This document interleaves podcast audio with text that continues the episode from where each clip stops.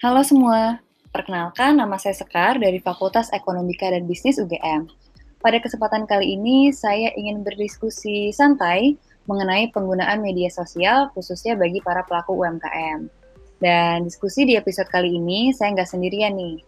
Saya akan ditemani oleh seseorang yang bisa dibilang handal dalam menggunakan media sosial secara profesional. Saat ini beliau di, uh, merupakan Digital PR Apprentice di Indosat. Langsung aja nih kita sambut uh, Mas Rasendrian Nadif Jatmiko. Halo Mas Nadif. Halo Mas Sekar, terima kasih sudah mengundang saya ke acara ini.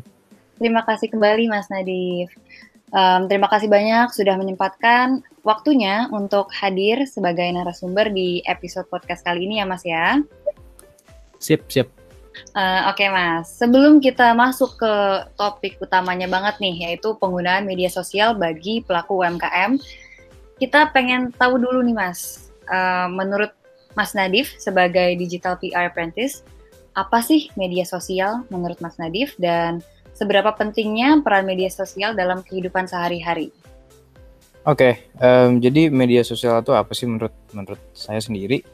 Menurut saya itu adalah suatu platform atau suatu medium yang sangat sangat bagus, sangat efektif, sangat cepat untuk menghubungkan berbagai macam orang dan banyak banget orang di tempat-tempat yang berbeda, tapi dijadikan di satu tempat dan di saat yang bersamaan juga. Jadi kenapa sosial media itu menurut saya sangat menarik? Karena elemennya itu adalah um, waktu yang pada saat itu juga. Apa pun yang dibagikan, apa pun yang didiskusikan adalah saat itu juga. Jadi itu menurut saya kenapa sosial media itu menarik dan kenapa penting sosial media itu karena semua orang dapat berbagi berbagai informasi di sosial media. Um, entah itu informasi yang penting atau informasi yang menarik, yang seru, atau hingga sampai gosip-gosip pun di sosial media ada. Dan itu semuanya biasanya algoritma di sosial media itu dikurasikan sesuai dengan um, apa hobi kita, apa yang kita senangi dan dan makanya itu akan jadi sangat apa ya sangat sangat menjadi personal untuk setiap orang. Dan apalagi di saat pandemi ini di mana orang banyak orang tidak bisa bertatap muka secara langsung penggunaan sosial media menjadi lebih penting lagi tentunya. Karena mau tidak mau itu menjadi medium utama untuk kita berhubungan dengan orang lain begitu. Baik terima kasih Mas Nadi atas tanggapannya. Mungkin saya garis bawahi ya uh, dari media sosial itu sendiri yang apa ya yang bisa dibilang sebagai keunggulan dari media sosial adalah konektivitas. Betul ya Mas ya? Iya, betul.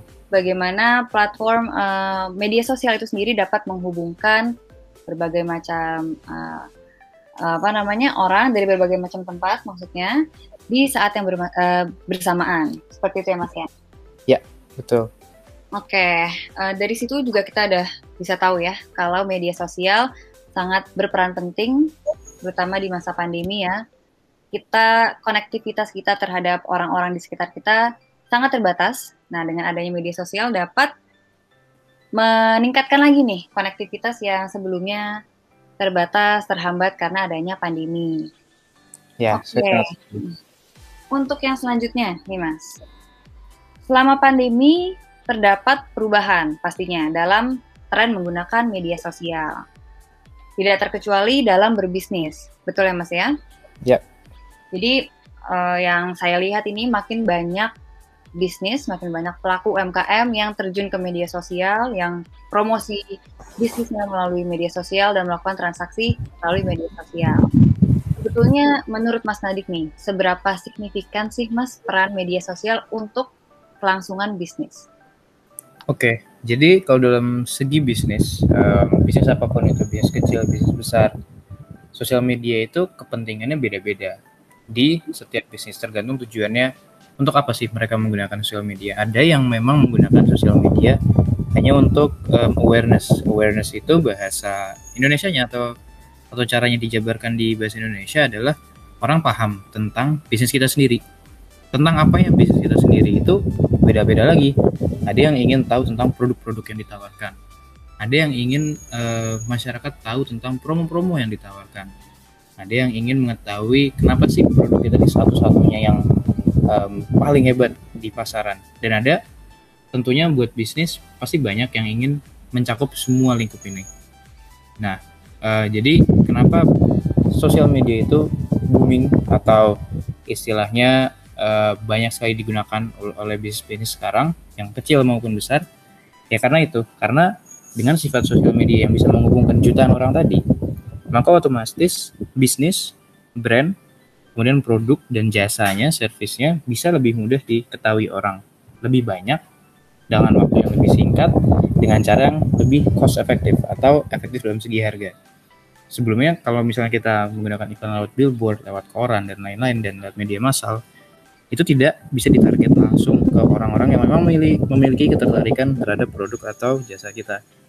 Namun menggunakan media sosial uh, dengan algoritmanya, dengan kita bisa membuat iklan dalam media sosial, itu menjadikan media sosial lebih tertarget ke orang-orang yang memang sesuai dengan pasaran kita. Contoh misalnya aku bikin um, snack dan targetnya adalah anak-anak muda yang yang memang senang mengkonsumsi snack kekinian apa kayak yang rasanya green tea lah atau apa pun itu.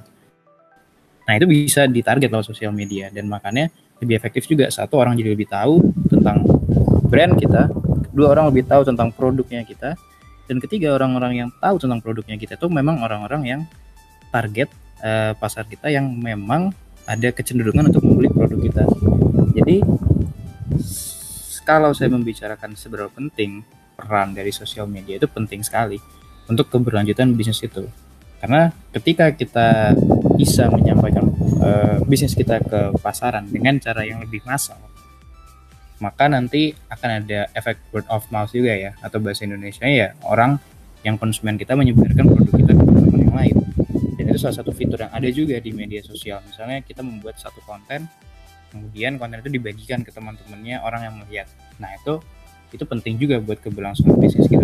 Jadi untuk melebarkan sayap untuk menambahkan awareness untuk menambahkan um, apa namanya channel-channel atau jalur-jalur adanya penjualan dalam suatu bisnis media sosial itu sangat penting. Begitu. Baik.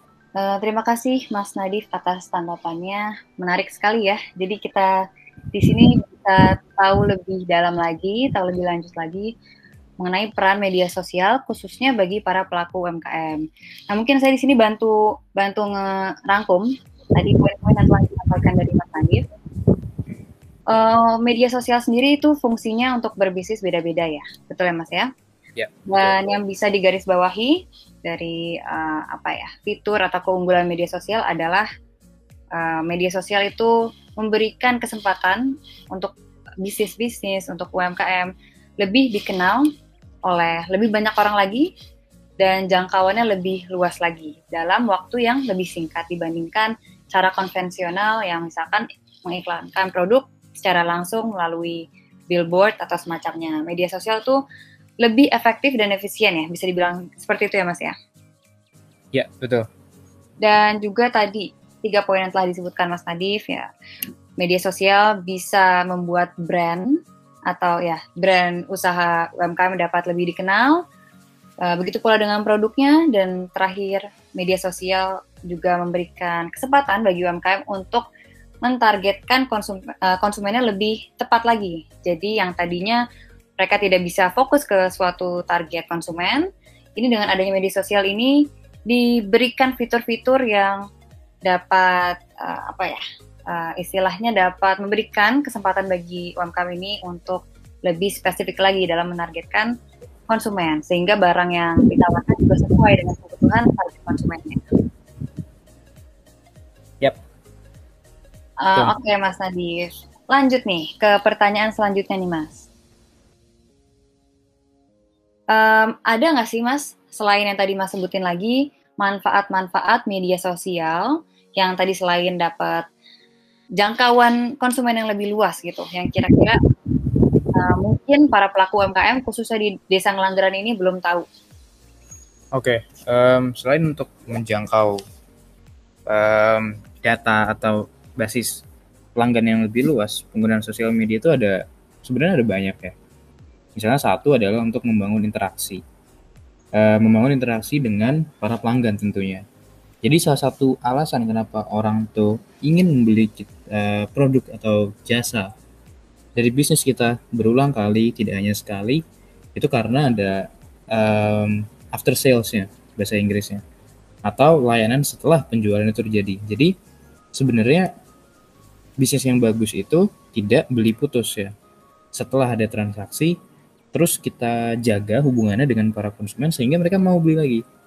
Nah, gimana cara di media sosial atau sosial media itu bisa digunakan? Banyak sekali. Banyak sekali cara untuk kita agar terus um, bisa terhubung dengan mereka melalui sosial media.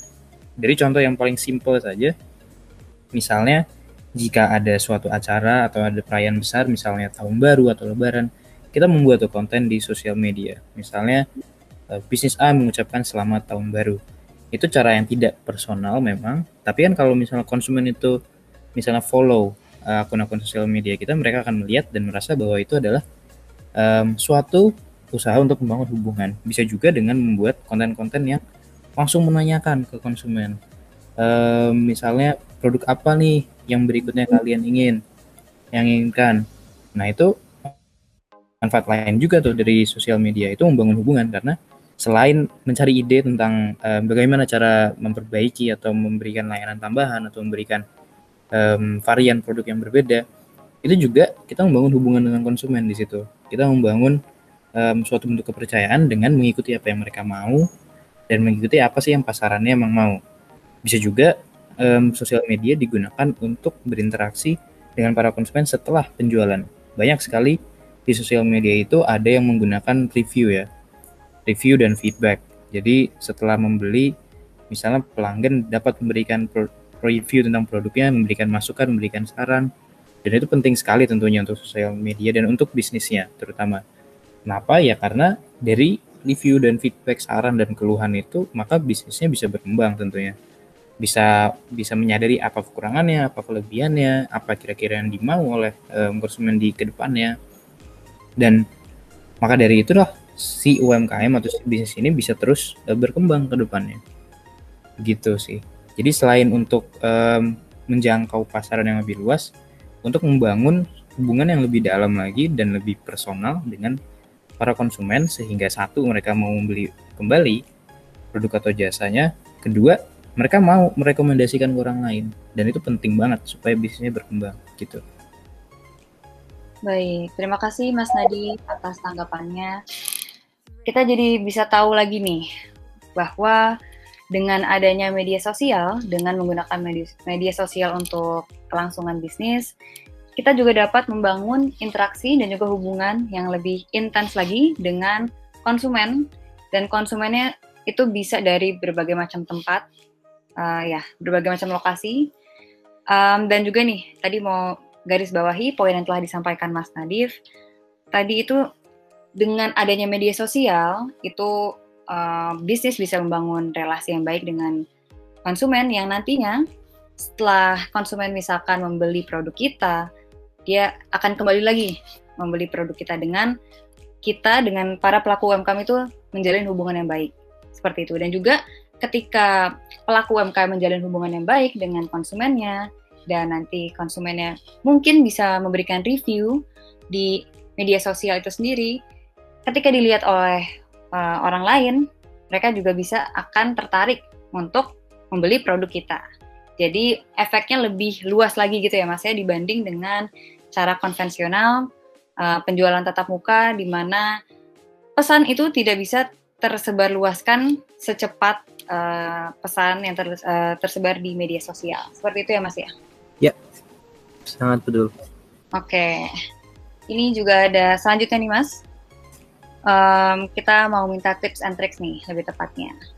Apa sih Mas yang harus diperhatikan oleh pelaku UMKM ketika ingin terjun ke media sosial? Karena kan kita tahu ya, masih banyak pelaku UMKM yang masih cenderung ragu-ragu ya uh, yeah. untuk ke media sosial, khususnya nih di Desa Ngelanggeran itu sendiri. Masih banyak ibu-ibu, bapak-bapak, dan juga teman-teman sekalian, para pelaku UMKM yang sekiranya masih masih ya masih bingung apa sih sebenarnya manfaat dari media sosial dan masih bingung mulai dari mana. Jadi kira-kira bisa sharing mas uh, mengenai tips and tricks untuk para pemula yang ingin terjun ke media sosial.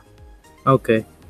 oke. Okay, jadi um, saya mungkin bisa memberikan beberapa tips yang saya ketahui ya dan ini mungkin sekaligus juga bisa membantu UMKM di Desa Ngelanggeran supaya terus berkembang walaupun memang banyak sekali kompetisi dari UMKM UMKM UMKM atau bisnis lainnya. Jadi mungkin tips ini juga bisa membantu mereka untuk bersaing di pasar yang ketat karena sosial media itu banyak banget sekarang bisnis yang menggunakan itu juga dan makanya memang secara secara natural memang persaingannya sangat ketat bahkan di media sosial. Yang pertama saran yang bisa saya berikan adalah jangan menjual produk. Nah mungkin itu agak terdengar aneh ya atau bagaimana untuk uh, para pendengar. Cuman yang saya maksud dari jangan menjual produk adalah jangan langsung menjual um, secara apa ya bahasa Inggrisnya adalah hard selling. Jangan langsung menyodorkan produk itu ke konsumen atau ke uh, target uh, pasaran kita.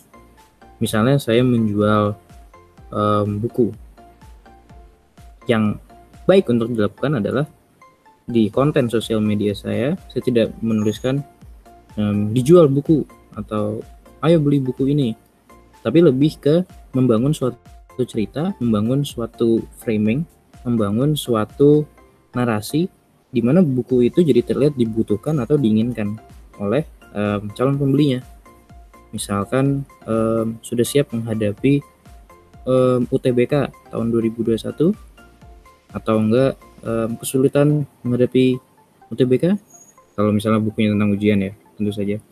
Nah itu dengan membuat atau berangkat dari situ orang tuh jadi lebih tertarik. Kenapa? Karena kita membantu mereka menyadari bahwa mereka butuh atau membantu mereka menyadari bahwa saya ingin nih punya produk ini begitu. Jadi kalau misalnya kita langsung menjual produk itu, orang akan susah untuk membuat suatu relasi atau mencari suatu alasan untuk membeli produk itu. Sedangkan kalau kita sodorkan langsung, kayak lima alasan kenapa uh, buku ini akan membantu masa depan kamu itu membuat mereka berpikir kayak oh iya ya ini nanti berguna banget nih buat saya ke depannya.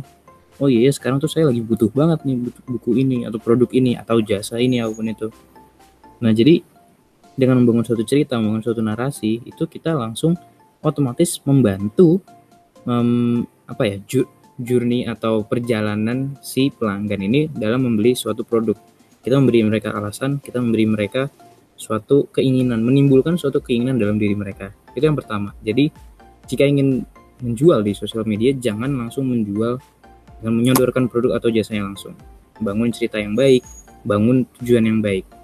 Dan kedua, otomatis sejalan dengan saran pertama adalah bangun suatu cerita dari produknya itu. Bangun suatu tujuan yang konsisten, yang jelas. Misalkan kalau misalnya di industri telekomunikasi tujuannya adalah untuk menghubungkan jutaan masyarakat Indonesia atau mempercepat transformasi digital di Indonesia. Maka apa pun konten yang naik setelah itu sesuai dengan ceritanya itu, cerita yang apa garis besarnya itu. Jadi apa pun kontennya, mau jualan, mau ngasih promosi, mau menanyakan, membuat sesi tanya jawab dengan pelanggan lewat sosial media, itu semuanya di situ lewat um, ada paradigmanya dari ceritanya di garis besar tadi. Misalnya jika tujuannya adalah untuk menghubungkan jutaan masyarakat Indonesia, produknya pulsa gitu misalnya. Maka apa pun itu, konten yang dibuat nanti harus sesuai dengan cerita itu. Misalnya mau promosi, promosi diskon yang 10% pulsa harganya dari 20.000 jadi 10.000. Um, itu tidak dijual seperti itu langsung, tapi misalnya sekarang nelpon keluarga jadi lebih murah tanda seru. Nah, itu sesuai dengan dengan citra untuk menghubungkan orang tadi, tapi ada unsur promosinya juga tuh. Nah, jadi itu itu yang kedua. Yang pertama adalah jangan langsung menjual produk, yang kedua bangun cerita yang konsisten dari produk atau jasa yang ingin ditawarkan. Tiga, karena sosial media ini bersifat sangat sangat personal dan sangat apa ya, setiap orang pasti memiliki konten-konten yang berbeda di platform sosial media mereka maka dari itu, kita sebagai produk, sebagai para penjual juga harus membuat penyesuaian dengan itu juga. Misalnya itu tadi yang saya sudah bilang, kita bangun relasi yang lebih dalam. Kita mereka ada pertanyaan personal, kita jawab. Maksud saya mumpung masih dalam skala bisnis pemula atau mulai bisnis, tentunya kita masih bisa menjawab pertanyaan dari para konsumen itu satu persatu. Bisnis besar belum tentu bisa melakukan itu, dan itu keuntungan dari bisnis kecil lebih personal, lebih pribadi terhadap si um, pembelinya. Nah, itu sekali lagi bisnis besar nggak punya itu kan. Jadi pada bisnis kecil ini justru malah bisa membangun um, apa ya customer base atau ya di basis pelanggan yang lebih besar dan yang lebih lebih lebih lebih uh, lebih personal dan lebih dekat dibandingkan bis, bisnis besar. Jadi seperti itu. Jadi itu mungkin tiga hal tiga hal dasar sih yang bisa saya bagikan. Ada banyak hal lain lagi, cuman itu yang paling basic jadi pertama tadi ingat jangan langsung menyodorkan produk, dua bangun cerita dari produk itu, ketiga bangun hubungannya dengan para pembeli-pembelinya dan para pasarnya juga. Gitu sih Mbak Sekar. Baik, terima kasih Mas Nadif. Menarik sekali ya. Um, jadi kita di sini tahu bahwa ketika uh, UMKM ingin terjun ke media sosial di mana kompetisinya sangat ketat sekali, itu yang pertama jangan langsung menjual produk. Mungkin pertama kali dengar agak lucu ya mas ya. Karena kalau yeah. dijual produknya apa dong yang dijual ya? Tapi ternyata di balik itu kita sebagai pelaku UMKM harus bisa membangun narasi yang baik dan juga dengan tujuan yang jelas yang konsisten juga. Dan yang terakhir adalah um, tadi membuat penyesuaian dengan tren ada yang ada di kalangan target konsumen maupun di pasaran. Uh, jadi tidak semata-mata hanya menjual produk tidak semata-mata hanya menampilkan produk di media sosial, namun juga harus melakukan penyesuaian-penyesuaian dan juga membangun narasi yang menarik. Seperti itu ya Mas ya? Ya, betul sekali Mbak Sekar. Oke, pertanyaan berikut sekaligus menjadi pertanyaan penutup nih untuk diskusi santai dengan Mas Nadif hari ini. Semoga ilmu yang telah disampaikan oleh Mas Nadif dapat diterima dengan baik oleh pendengar Uh, mungkin dari Mas Nadif ada ucapan penutup atau ada final remark gitu yang ingin disampaikan untuk penyemangat ya kepada para pelaku UMKM khususnya di Desa Ngelanggeran, Mas? Ya, untuk para pelaku UMKM di Desa Ngelanggeran yang saya sadari adalah sosial media itu bukan hanya masa kini tapi juga masa depan. Dan cepat atau lambat kita semua akan mengadopsi itu. Dan sebelum lebih banyak lagi dan sebelum saturasi di media sosial ini terlalu terlalu padat gitu ya. Sekarang adalah momen yang sangat tepat, apalagi dengan adanya pandemi, dengan adanya orang tidak bisa ke mana-mana, mobilitas terbatas, dan by the way orang di saat masa pandemi mereka cenderung lebih sering melakukan transaksi online. Wah ini kesempatan yang sangat besar tentu saja dan sangat sayang jika dilewatkan.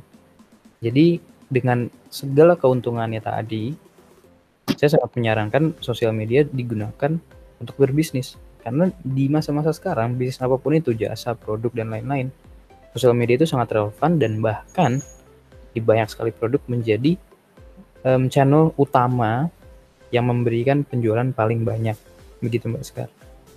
Oke, wah kalimat penutupnya sangat inspiratif sekali ya dari Mas Nadif.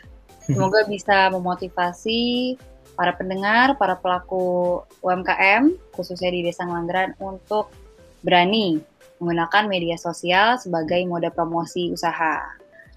Kali lagi, terima kasih banyak ya Mas Nadif udah menyempatkan hadir untuk sharing-sharing ke pendengar semua.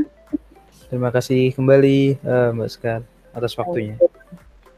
Dan juga terima kasih para pendengar yang telah ya mendengarkan podcast episode kali ini dari awal hingga akhir mengenai peran media sosial bagi bisnis atau usaha mikro, kecil, dan menengah. Terima kasih semuanya.